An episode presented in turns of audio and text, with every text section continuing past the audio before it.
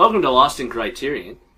This week we're talking about 1957 Ingrid Bergman's directorial masterpiece? No. Yeah. Seventh Seal. It is the movie that kicked off the American art house movement, really. There were a few stragglers earlier on, some Fellini that made it over. I don't think the stragglers really come first, Adam. Well, yes, you're right. You're absolutely right. They're what? Pragglers? Pro-stragglers? I don't know. Ahead of their time. To coin a... They were ahead of their time. This is one of the first movies that sort of introduced the idea to American hipsterati that one can stay up all night talking about a movie. And that is an acceptable thing to do. So this movie existing is the reason Pat and I are doing what we do now. Literally, yeah. This is... Yeah, literally. Without this movie... the reason Criterion Collection exists. Yeah, without this movie. And yet it's the 11th film in the list. Yeah, that's okay. Some of the movies before it were better. Yes. Some of them were much worse.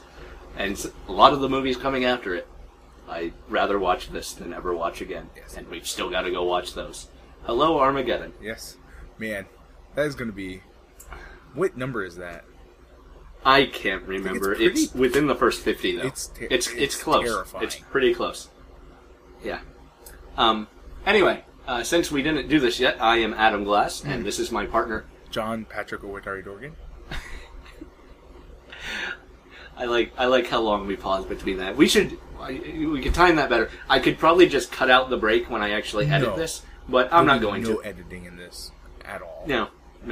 What's going to happen is I'm going to find our first interactive conversation piece. I'm going to line that up, and I'm just going to hope the rest of it lines up. It's going to be... Yeah, by the end of it, it's going to be a mess. Yeah. No, absolutely. No, of course I'm not going to do that. But I haven't started editing these yet. We are just housekeeping. I think I mentioned this a few episodes earlier. We're kind of getting a head start on these, so these aren't being recorded as they're being played for you. Obviously, it's not live. I don't think you're an idiot. So, of course, it was pre-recorded. But we're pre-recording. We're getting a little bit of a head start pre-recording these. Quite a large amount of time. Probably. A few months, probably. We haven't really decided when we're going to live with this yet. But we're going to try and get a pretty good backlog. Maybe we never will. Maybe you're not even hearing this right now. Maybe we're doing this completely uselessly for our own entertainment. Good enough. Which is fine by me. Anyway, the Seventh Seal. I want to know what happened to Seal 1 through 6. Oh, well, it's... I could actually get into this if you wanted me to. No, please don't. It's a reference to Revelation. Right, which I've never read. The last book of the Bible. Well, you're a sinner, aren't you? Mm-hmm. And many other things. Sodomite. It's okay. I've never read Revelation itself, but I did read all of the Left Behind books, so I'm pretty sure I know what happens. Which is practically the same thing. Yeah, I've seen the one with Kirk Cameron, the movie. Oh yeah. If you've seen the movie with Kirk Cameron, I think you know everything about. If you've seen anything with Kirk Cameron, I think you're pretty good on what Revelation has to say about the apocalypse. All right, and we're already off topic. I think we're setting a new record in this one. Nah, it's not a new record. We were certainly this off topic, even recently with Hard Boiled. I think we were this off topic. I think we were off topic before we started the podcast on that one. So yes, and I'm sure as we have joked about, the Armageddon one will be just as off topic. I can't wait! I'm so excited. Can't wait to talk about Armageddon. Yep. Don't want to miss a thing. Oh, okay.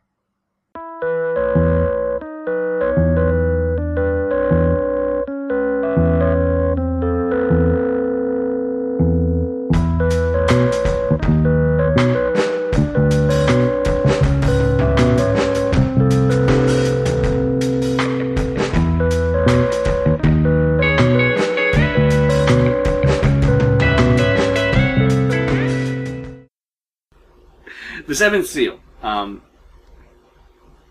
It is a movie about death. It is an off-parodied and homaged movie.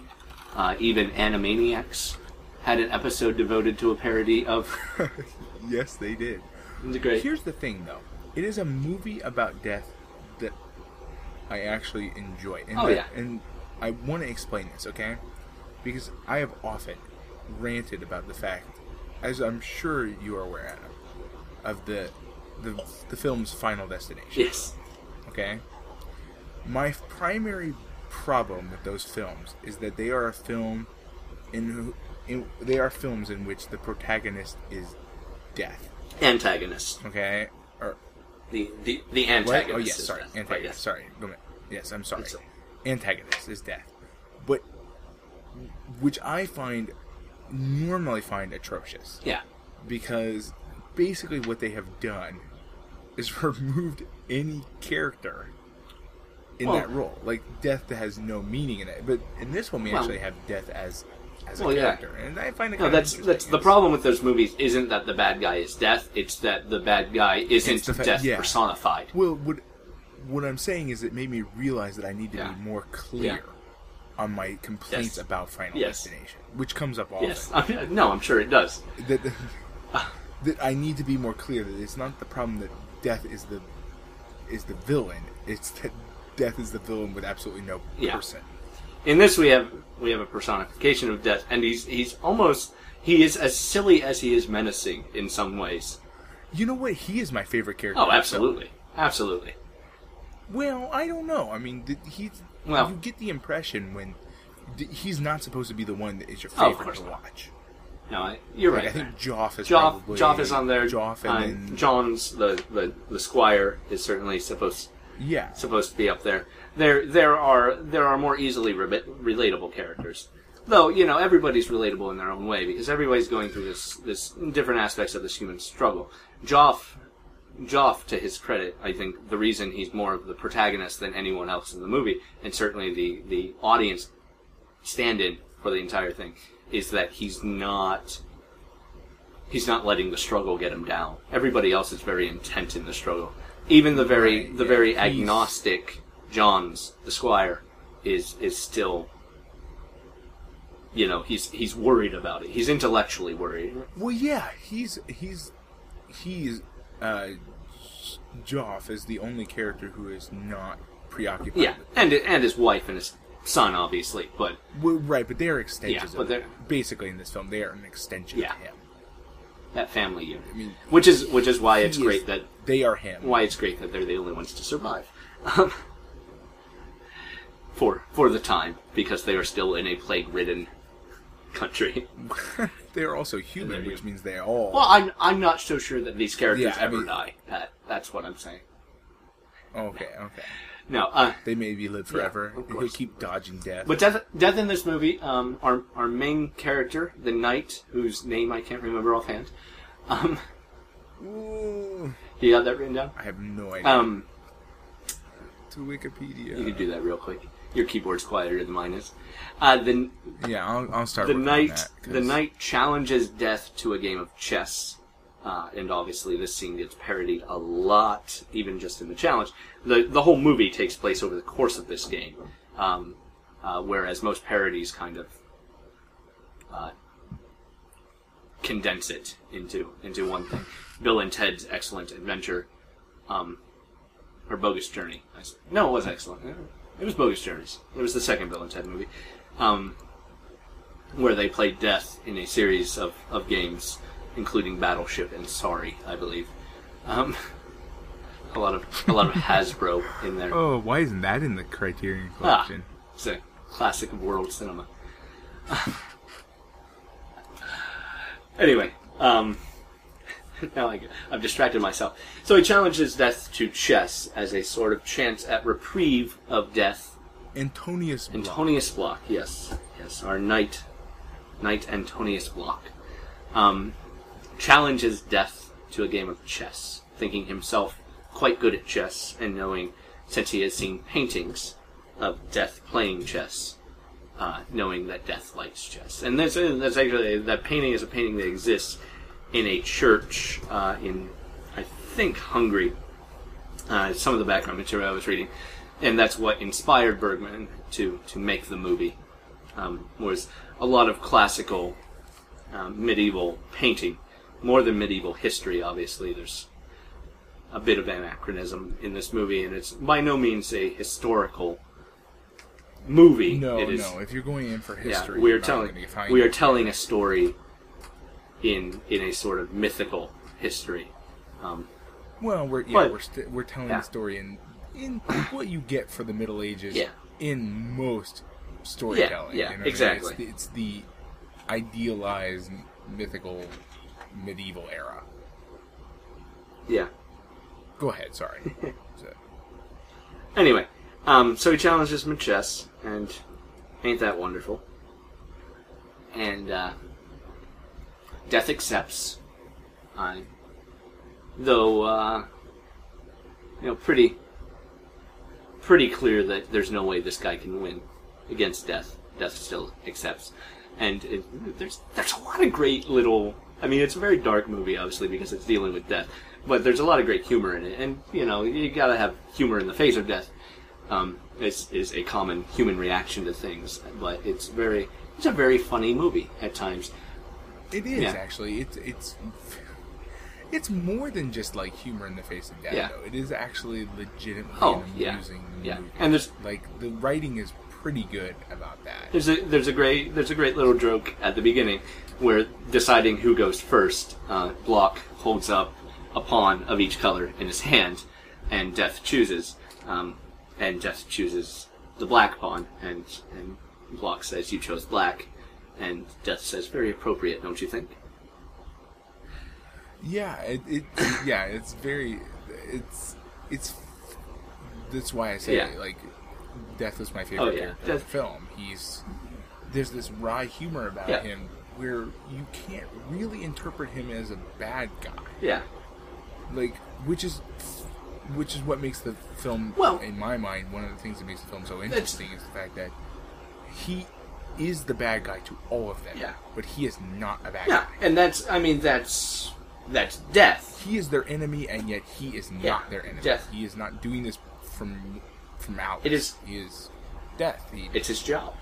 It's what he does. Yes. It's a thing that must. Yeah, happen. It's a thing that must happen. You know, he's just a very amusing character in my mind. They establish it very early. Well, even the way he agrees to chess. Yeah. Like he does it in this sort of like way that says, "Well, if you want to, I mean, it's no skin off my back." Yeah. Kind of. Yeah. Like he's like, "Yeah, we can waste a little time." Yeah. He says, Block says, "Wait a minute," and Death says, "They all say that. I grant no reprieves." Yeah. Right. So and they start their game, and the game continues throughout the movie, until the very last scene, where you know, and we'll get to that, where Death tells him that he'll be in checkmate in the next move, and then leaves, and promises that when he comes back, he's taking them all with them.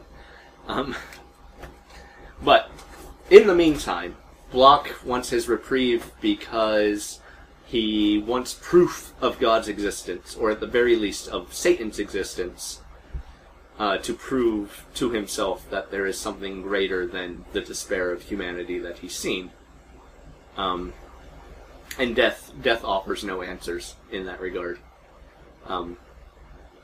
which is great too in its own way. I mean, this is very philosophically straightforward because it's things that everybody goes through.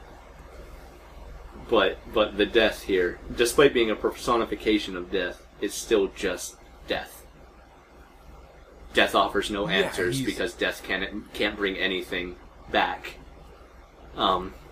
He's just there. Yeah, he is basically a literal personification of a force. Yeah. Rather than like what we get a lot of times in other fiction along these lines, where Death is something more. Yeah. This Death is just a kind of just a personification of a thing that happens. Yeah, yeah, and in that regard, Death is, like I said, at the same time menacing and funny. Like when the leader of the acting troupe dies, he's in the forest and he's climbed a tree to avoid being eaten by a bear explicitly, and then Death walks up, pulls out a big hacksaw and starts cutting down the tree. Oh, that is so ridiculous. Yeah, it's a ridiculous moment. And, you know, Death is sometimes ridiculous. a man climbing a tree to avoid being killed by a bear ends up in a tree that's cut down. That is the basis of every Darwin Award.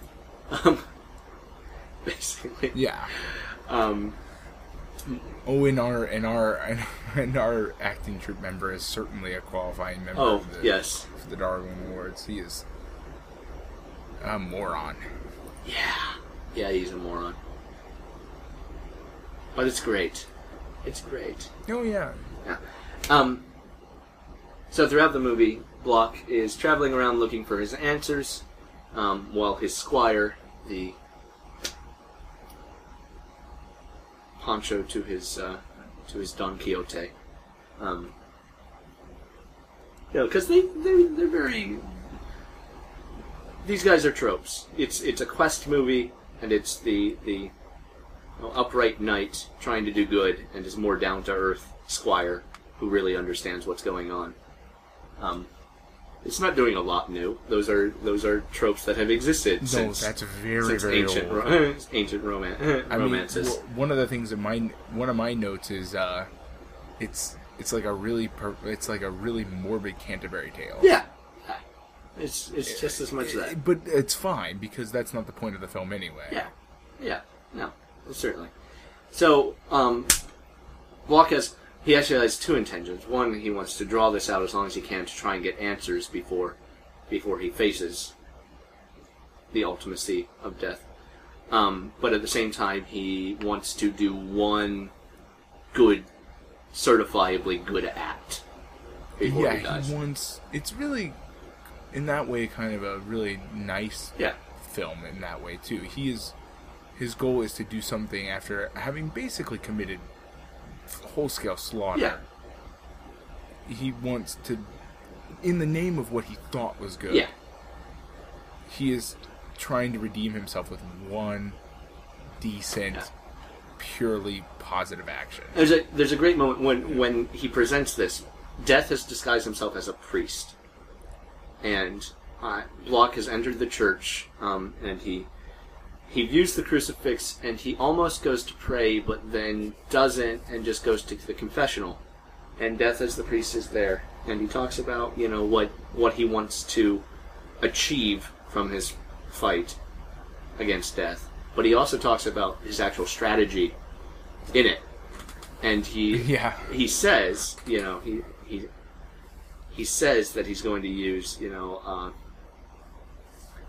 a combination of the bishop and the knight, and no man in our movie more than Block knows what happens when you use a combination of a bishop and a knight. Combine religion and military force. He's just come back from the Crusades, and it's an atrocity as far as he's concerned, and as far as his squire is concerned too. But there's, and still in that moment, there's a great piece of humor, because he presents his plan, because he's confessing to a priest, and Death turns around and reveals himself and says, "I'll remember that." Yeah. It's a really amusing moment. Yeah. It is. This movie is simultaneously amusing and poignant in everything it does, and that's why you can stay up all night talking about this movie. That's why it's kicked off the art house movement, basically. Yeah. Unfortunately, that also presents us with a problem in that... we've got to talk about it in an hour. It's not a lot that... I find that it is a great movie, and I really enjoyed it. And it's maybe not quite at the level of 400 Blows for me, because that's still my favorite movie we have watched, and possibly my favorite movie ever. Yeah. But this was... it's so good there's not a lot to talk about.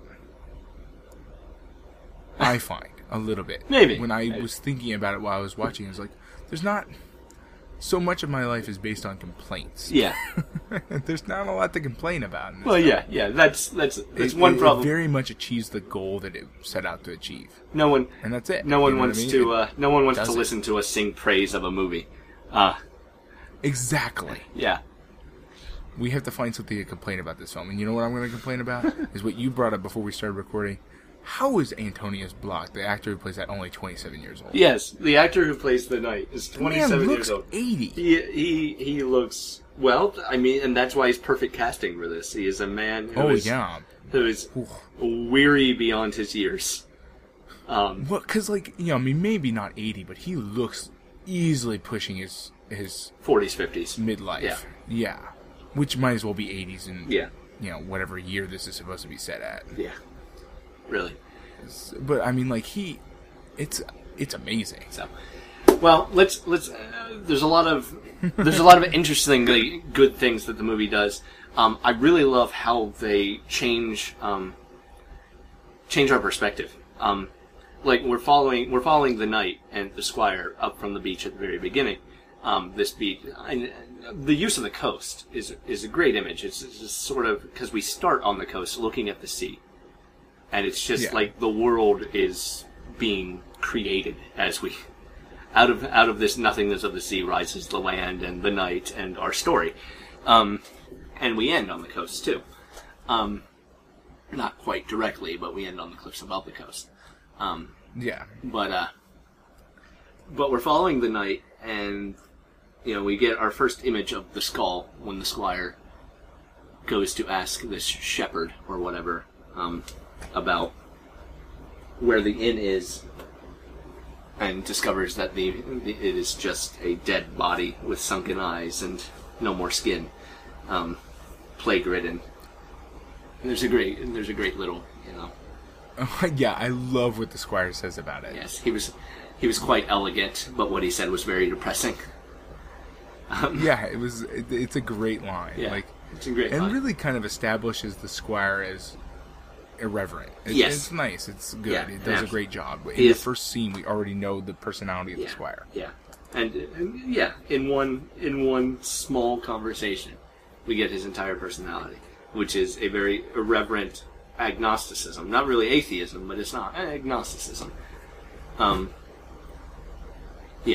he's set up as this intellectual. He says later, and it's really great when he's talking to the Prog, or Porg, or whatever, the smithy. The painter? Or the blacksmith. The blacksmith.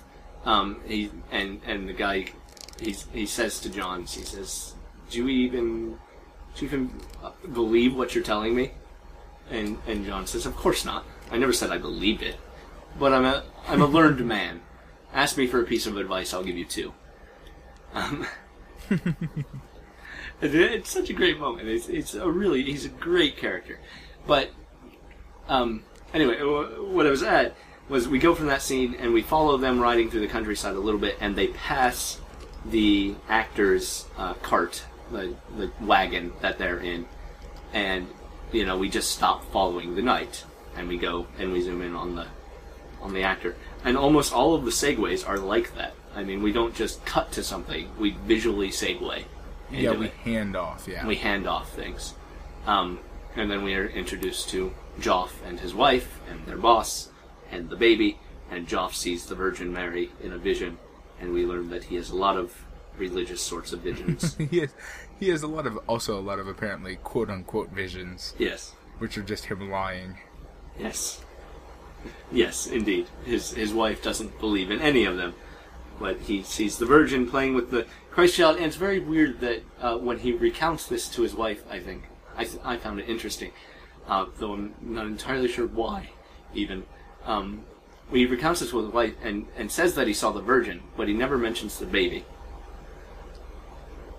He never saw the Virgin and Christ. He just saw the Virgin. And it's weird, but at the same time, it's very clear in that, and in, you know, we've already seen some things where this is even more clear. But obviously, I mentioned the chess with death came from a painting. A lot of the imagery in this movie is just pulled straight from medieval paintings.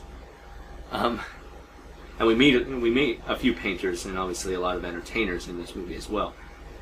But it's if there's any clear influence on this, it is the art of the period more than the period itself. But the Virgin Mary that he sees is in no way any sort of traditional woman in a blue robe sort of thing. that we see in most David figures. She's crowned and jeweled, and she is Queen Mary, Mary Queen of Heaven, I suppose. Yeah, is how Dante describes her, and that's the sort of image we get here of her. So yeah, there's a lot of he wears his influences on his sleeves, really. It's, in a way, this movie is a pastiche, a tapestry of other things. Of tapestries? Yes, a tapestry of tapestries. But that's, you know, it's really interesting though, because like it is that, but it really actually makes the movie stronger, in my opinion, just because you can see that this is not an accurate representation of the period very clearly and very easily, but rather a representation of the fantasy of the period. Yeah.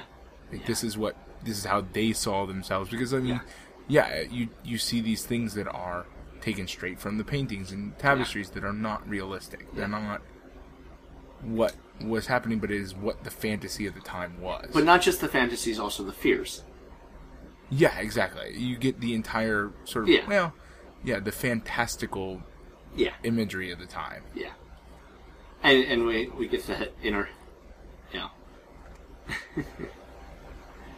there's just so many great lines, and I quoted a lot of them in my notes. Like when he's talking to the priest, he says, "In our fear, we make an idol and call it God." Just his worry that there is no afterlife, that we've just created this idea of God for comfort. It's obviously a very postmodern, nihilistic view of things, but it's him searching, and at the same time, Block is the only character. I mean, not the only character, but obviously Jof is in there too. But he's one of the few characters, despite his fear and his questions, he still holds on to his religion. At the very end, when death has come for the whole lot of them, after they're at Block's house. Everyone else, Block's wife is very accepting of death. She's kind of establishes that because, she sat around at the house risking the plague, waiting for him to come back. Right, for the last 10 years. The maid who the squire saved from the fellow trying to rape her, and then pulls her along with him. She's very accepting of death, but she's more than accepting. Yeah, she's begging for it. It's like the first words she says are accepting death at the very end.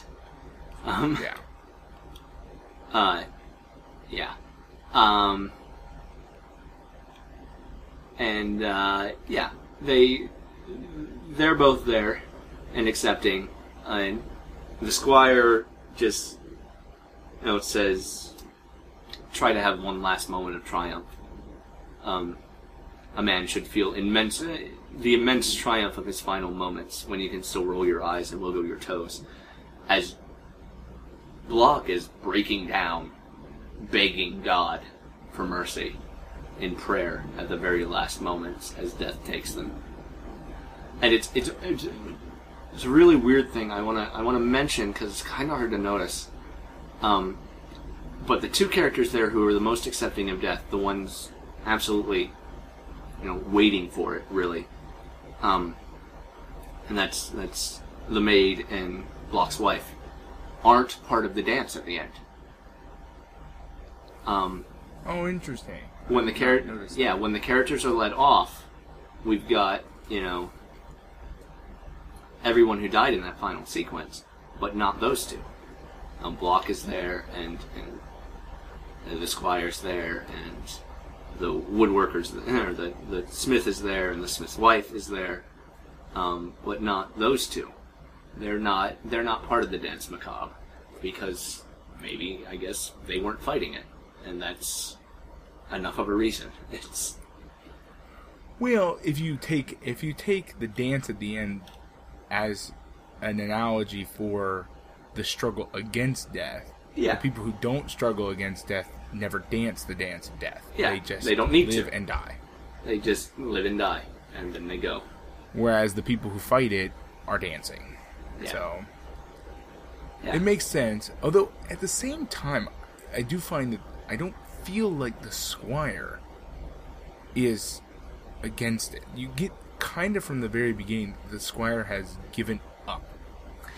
He's... that, like, he knows it's coming and is not prepared in the same way as the other people, because the other people are so, like, the two women are very, like...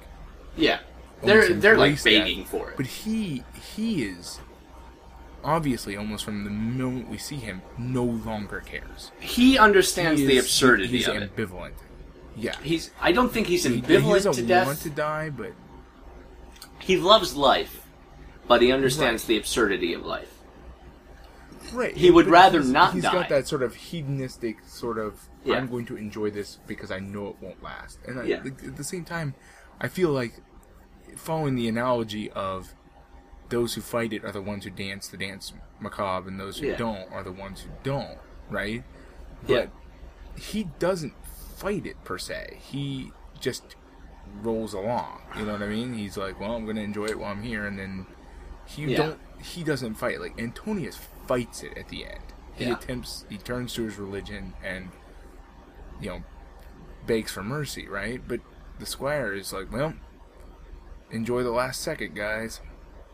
So I don't know if at that point maybe our analogy of the dance macabre at the end falls apart a little bit, because I don't feel like he danced the dance macabre. He just, it's like he more like he watched from the sidelines. He's a wallflower in the dance macabre. I don't know. I still feel like, you know, even accepting as the finalities as he is, that doesn't mean he actively seeks them. That's true. I guess, I mean, he hasn't embraced death. He's just accepted that it is a certainty that he's not going to fight.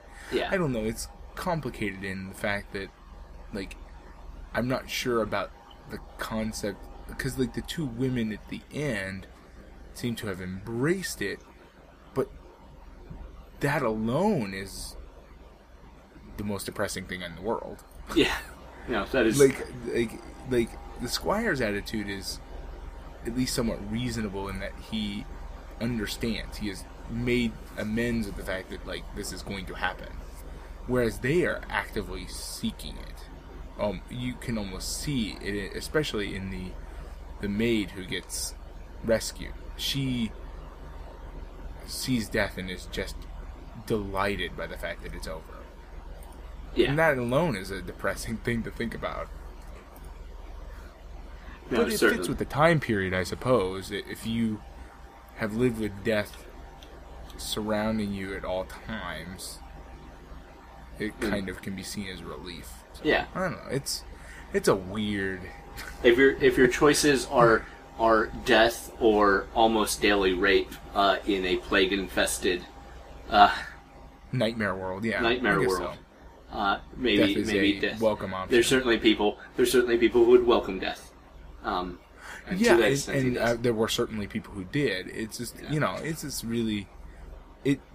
I for one have a little bit of trouble making that final. Now that you point, I missed that, but making that final dance. Yeah. Even out 100% with the way I interpreted the characters. Yeah. So. Right. But also, again, what is it? Jof is also hallucinates. So yeah, maybe it's not. And that's the other thing. Maybe you know John. Maybe the wife's not there because Jof never met the wife, and this is just his hallucination. So why should she be there? He doesn't know she exists. And the maid is there because she never made an impression on Jof. They never really interacted because she never talked. Right, exactly. He's only seeing the people he knows. Yeah, he's seeing the people he knows, the people he's interacted with. So, you know, at the same time, maybe that's it. Maybe it means nothing, and it just means that we're seeing Jof's perspective, and Jof's dreaming again, and this isn't really happening, and Jof's crazy. And even if Jof isn't crazy, they're also not relevant characters. They're also not very important. Like, we get the lady, we get the maid is basically there just to show us how awful things are. Yeah. And the wife is there to show us, you know, I don't even know. Well, she... wife is there. She does... She pulls in one... You know, there's the recurring symbolism of looking into a face. And she reminds Block of his humanity, I think, is what... Okay, why she's really there. Because Block has described... he's described his face as empty, like his heart, earlier. And she reminds him that the only way she knows that it's him is by looking into his face and seeing what's still there. She serves a narrative point. Go ahead. She serves a narrative point in that, and obviously she pulls that symbolism there too. But I think in a way it's the wife's fault that Block at the end still holds to his religion, even in the last moments. I mean, obviously she was vaguely religious. She's the one who reads Revelation, the verses that the movie takes the title from. Supper time reading. Yeah, the great supper time reading of Revelation. It's weird, yeah. Yeah, I mean obviously it's symbolism within the movie. It's thematically appropriate, but not something I feel that anyone would logically actually do. Yeah. If for no other reason than be illegal for her to own a Bible. Well, there you go. Yay, historical accuracy. But yeah. Antonius, throughout the entire movie, interrogates pretty much anyone he can about the nature of death. So when they meet that witch, everyone says that she's evil and she's had relations with the devil, so they're going to burn her. He questions her and wants to know whether or not she's actually seen the devil, because if she has actually seen the devil, that'll be proof enough that there's something greater, something beyond humanity that he can hold on to. Because the devil proves God to an extent. Or at least with his religion. There are religions that have the devil and no God. They're weird ones. Well, but... he's... But as far as he's concerned... And, he takes... devil. I mean, it's not a huge logical leap for him to go through. Exactly. So he... And again, we get a moment where he looks into her eyes. As she's saying, "Can't you see him? He's all around."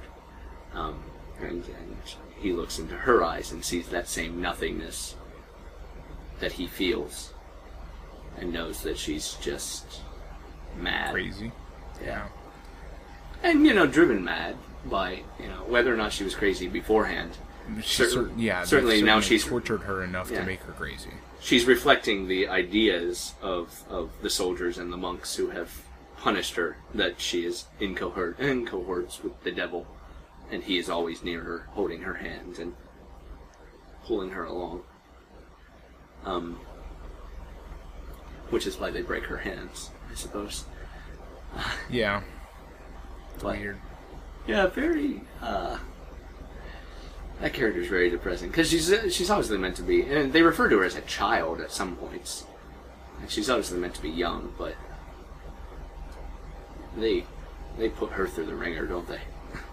Yeah, and that's one of those moments in the film when they go through that a couple of times, because she follows them for quite some time. Like, we encounter her multiple times. Yeah, the procession of them going to burn her meets up with them when they're in the woods. Yeah, and she's interesting just because she kind of goes towards that, proving that sort of futility thing that we get into throughout the film at times about, like, almost proving the points of this, that the squire makes. There's this woman who is being basically tortured for no reason. Yeah.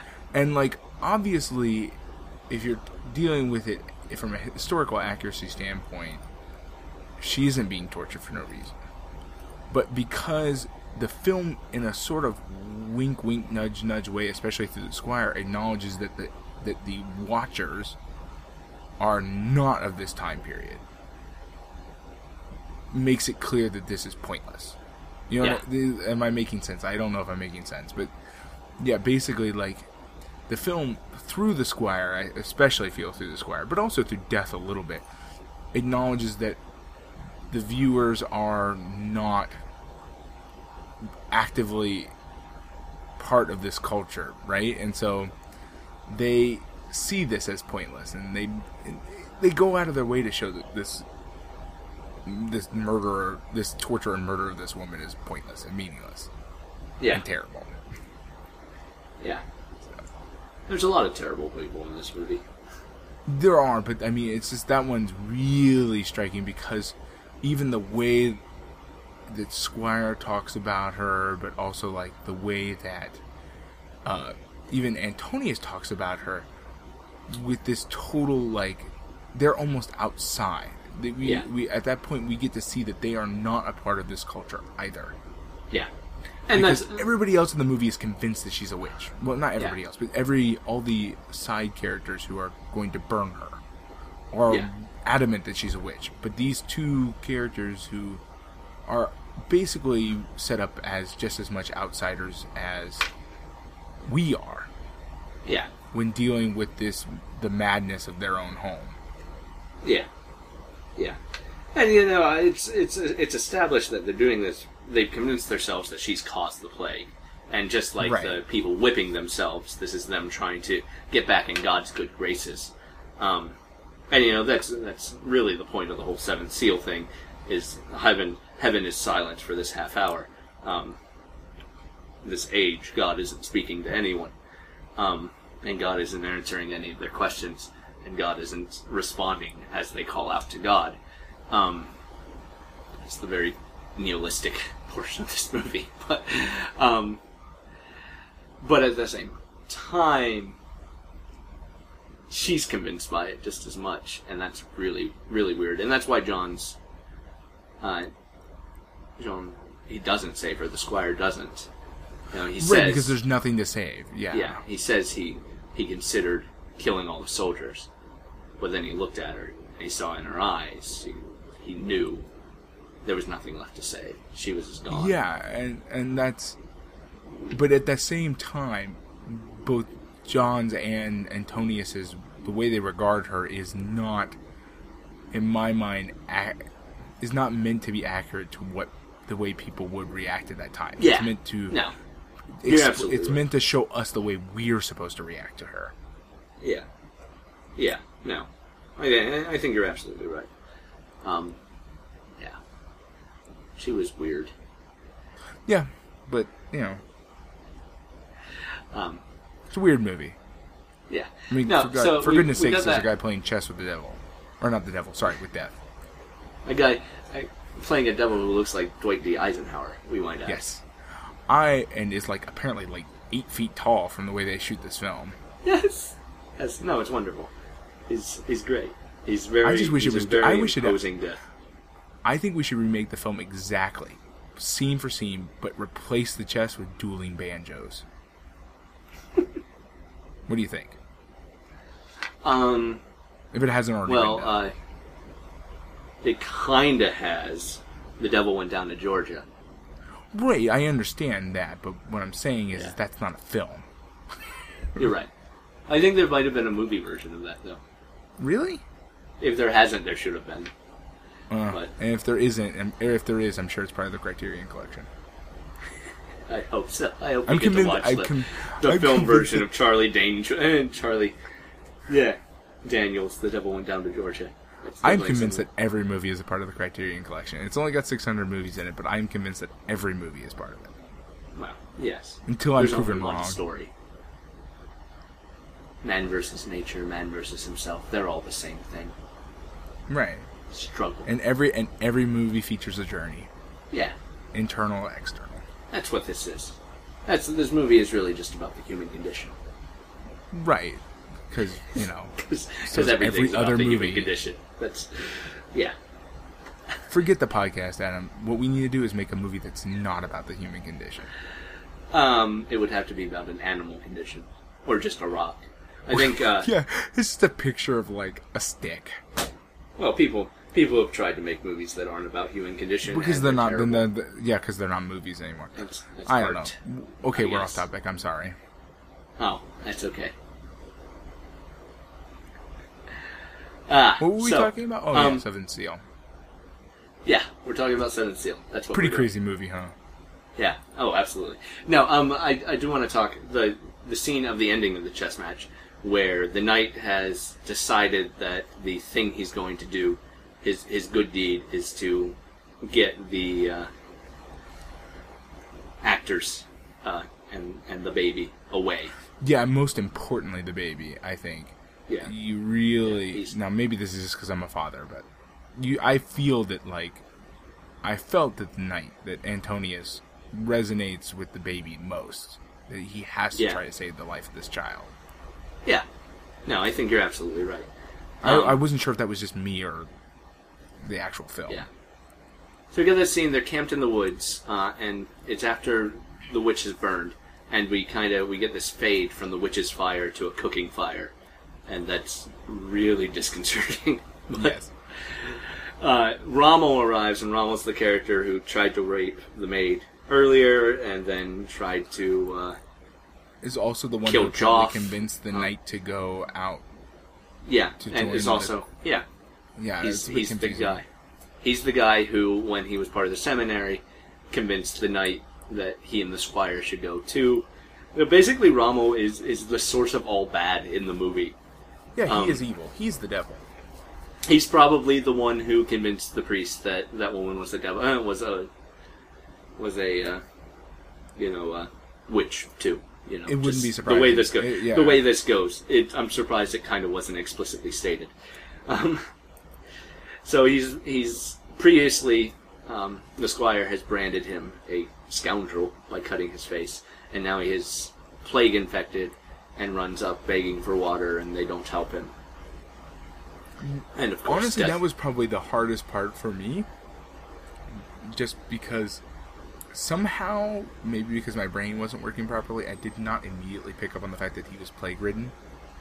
Oh. Possibly because of the way the time in this movie flows, it seems like he got the plague overnight and died from it overnight. Yeah. And you need a little bit more time than that. And that's why I had trouble comprehending it. So. I feel like he says he has the plague. I don't remember explicitly. Maybe not. I may have just not been paying attention. But none the fact they kind of let him die, and he gets his comeuppance there, I suppose. In that he's brought nothing but bad into the lives of the people he's now begging for help, and they don't help him. But the thing is, there's nothing they can do for him anyway. Like, yeah, I mean, and there's nothing. The squire is not wrong. Yeah. It is useless. The man is clearly on his deathbed. Yeah, and it's interesting that the person the only person out of the group who tries to help him is the mute maid who the last time they met he tried clearly tried to rape her. Yeah, and it's weird also because, like, I guess I said I have to amend what I said before. It is useless. They can't save him, but they could show mercy. Yeah, exactly. And give him a drink of water, but they don't. Yeah. Or, even just show him mercy by killing him faster. Yeah. There's a lot of things they could do that they don't do. Yeah. And it's interesting, because of that, I think, it's very interesting that as he dies, he's engulfed in this ray of sunshine. The sun has just risen. Yeah. And death arrives with the sun as well. Because death arrives because Ramos just died, but he died, he arrives to take the rest of them. And he immediately, the first thing he does, sits down at the chessboard and takes the knight's queen. Which, kind of this significance of all is lost. And Jof sees death at that point. And this is one moment where we kind of have to know that Joff's visions are, at least this one, is real. Because we know, obviously, that Block is really playing chess with death. I mean, as far as the narrative of the film goes. And Jof sees it, and he tries to tell his wife, and his wife doesn't believe him. And it's kind of that commotion that convinces Antonius at last to save them more than anyone else. So they have this conversation about escape, and And Death says, nothing escapes me, no one escapes me. And that's when the knight creates a diversion by accidentally knocking the board, knocking over pieces, and the family's given time to escape. And Death, it's kind of hinted that Death knows what's going on. Yeah, because you do get this kind of a little bit of a wink, nudge, that Death is letting this happen. Because he tells him that he'll be mated in the next move, and he asks, did you enjoy your reprieve? Because at this point, the family's escaped. So the reprieve, it's not just that the game's over. Block has achieved his goals as far as he's concerned. So the reprieve is over in more than one way, and Death knows that. And that's why I really feel like Death isn't after that family himself. Right, and then we get into the fact that, since Death is, in this movie, supposed to be purely a personification of a force. Yeah. He has plans, he has no intentions. Those who die, die. Those who don't die, don't die. But everybody dies eventually. So he says he's not wrong when he says, nobody escapes me. Yeah. But at the same time... And it's meant to be menacing. Yeah, obviously, from our point of view, but it's not, because it's just truth. And then, but they escape because they don't escape. Yeah. You know what I mean? They escape this moment, but it's meaningless. Yeah, yeah. And Death, in the next few bits of conversation, it kind of gets into that. And Block asks him if he'll tell him their secrets. Death says, I have no secrets. He says, you know nothing? Death says, I have nothing to tell. Right, yeah, exactly. Yeah, I mean, it's a really interesting thing because we don't often see Death portrayed that way in this sort of fiction film. And it's actually really, I want to say refreshing, but it's kind of funny because this film is much older than most of the more modern renditions. Yeah. But it is a refreshing take on an interpretation of Death. The character is just it's mostly a thing. It's refreshing because Death still wins, is really he wins, but he wins. Yeah, it's refreshing because he wins, but he doesn't win because he's just a force. Yeah, yeah, it was never more than reprieve. It was never more than more time because he can't lose. You know what I mean? Because Antonius Block is a human. He's a living thing, and so he must die. So there is no such thing as escape. There's only reprieve, and it's. I love that character. He's probably my favorite character. He's certainly my favorite character in the film. He's one of my favorite characters that we've seen so far. Is Death? Yeah. No, he's a great character, and that's why it's a very memorable portrayal, and that's why he shows up everywhere. Well, and it's weird too because I've never seen this film before. We watched it for this, and the cover of the film, and everything about it is just so menacing. Yes. To the point where I never really had any desire to watch the film, and was not necessarily not looking forward to it because I know of its reputation as a great film, but I was expecting this very They're Northern European. I was like, oh gosh, this is going to be the most depressing thing I've ever seen, but it's not. There's actually nothing depressing about this film. I mean, there are depressing moments, but the end result is not depressing. So. Yeah. I don't know. Yeah. No, I understand. I understand what you're trying to say. It's... Yeah, I'm not very clear. I'm tired, but... It's fine. I'm very tired myself, and that's one problem with this funk episode, is that we're both pretty tired right now. But I mean, maybe I wasn't as eloquent as I wanted to be, but my point is simply that the film creates an aura of sort of kind of this negative aura with the way it's shot sometimes. Mm-hmm. And stuff like that. But it's not. I understand. I mean, the film is more of a celebration of death? Yeah. Well, not necessarily a celebration. I'm trying to figure out some people are celebrating, but it's an acceptance of death. Yeah, that's what I meant to say. It's not... Yeah.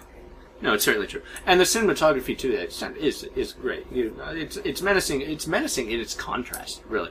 I mean, like color, physically. Yeah, contrast. Exactly. That's what I'm saying. Is everything. On the film all the blacks are very black. The whites are very white. And just looking at the film, you think, "Oh my goodness, this is going to be." Yeah, it's stark. Yeah, but it's not. Not really. Yeah. Basically, everybody walks away happy in a certain way. I mean, like, Antonius panics and starts praying for mercy at the end, but when he's in that chess game, he's triumphant. He's pleased with himself for having done this noble thing that he wanted to do, despite the fact that he didn't really do anything because death wasn't ready for them yet. So, but it's almost like a thing that death just sort of gave him. It's like, here, you're triumphant. Yeah. It's weird. That's how we're going to end every podcast. It's just, it's weird. It's weird. Let's shrug and move on. Things are weird. Stuff happens. This movie's weird. Well, I understand why people stay up until 4 o'clock in the morning talking about it. Yeah. Well, do you have any final thoughts, Adam? I don't really. Nothing. Do you have any more notes you want to talk about? Do you want to mention the fact that the monk in the village looks like Mel Brooks? Oh, the monk leading the procession of self-flagellators. Yeah. Is who are themselves trying to beg for God's forgiveness. Yeah, he does. He looks spitting image of Mel Brooks, to the point where, really especially when you consider that there was a movie called History of the World Part 1 in which he dresses as a monk. It's too much. Yes. No. I understand. But yeah. No. Do I have any? On that notes? Note. No. Do you have anything else to say? No. I think we've made it through pretty much everything of mine. So, 7th Seal, 2 thumbs up. What a weird way to end this. Good night. God bless. Good night. I think Pat and I are both going to bed now. Talk to you later. All right, bye.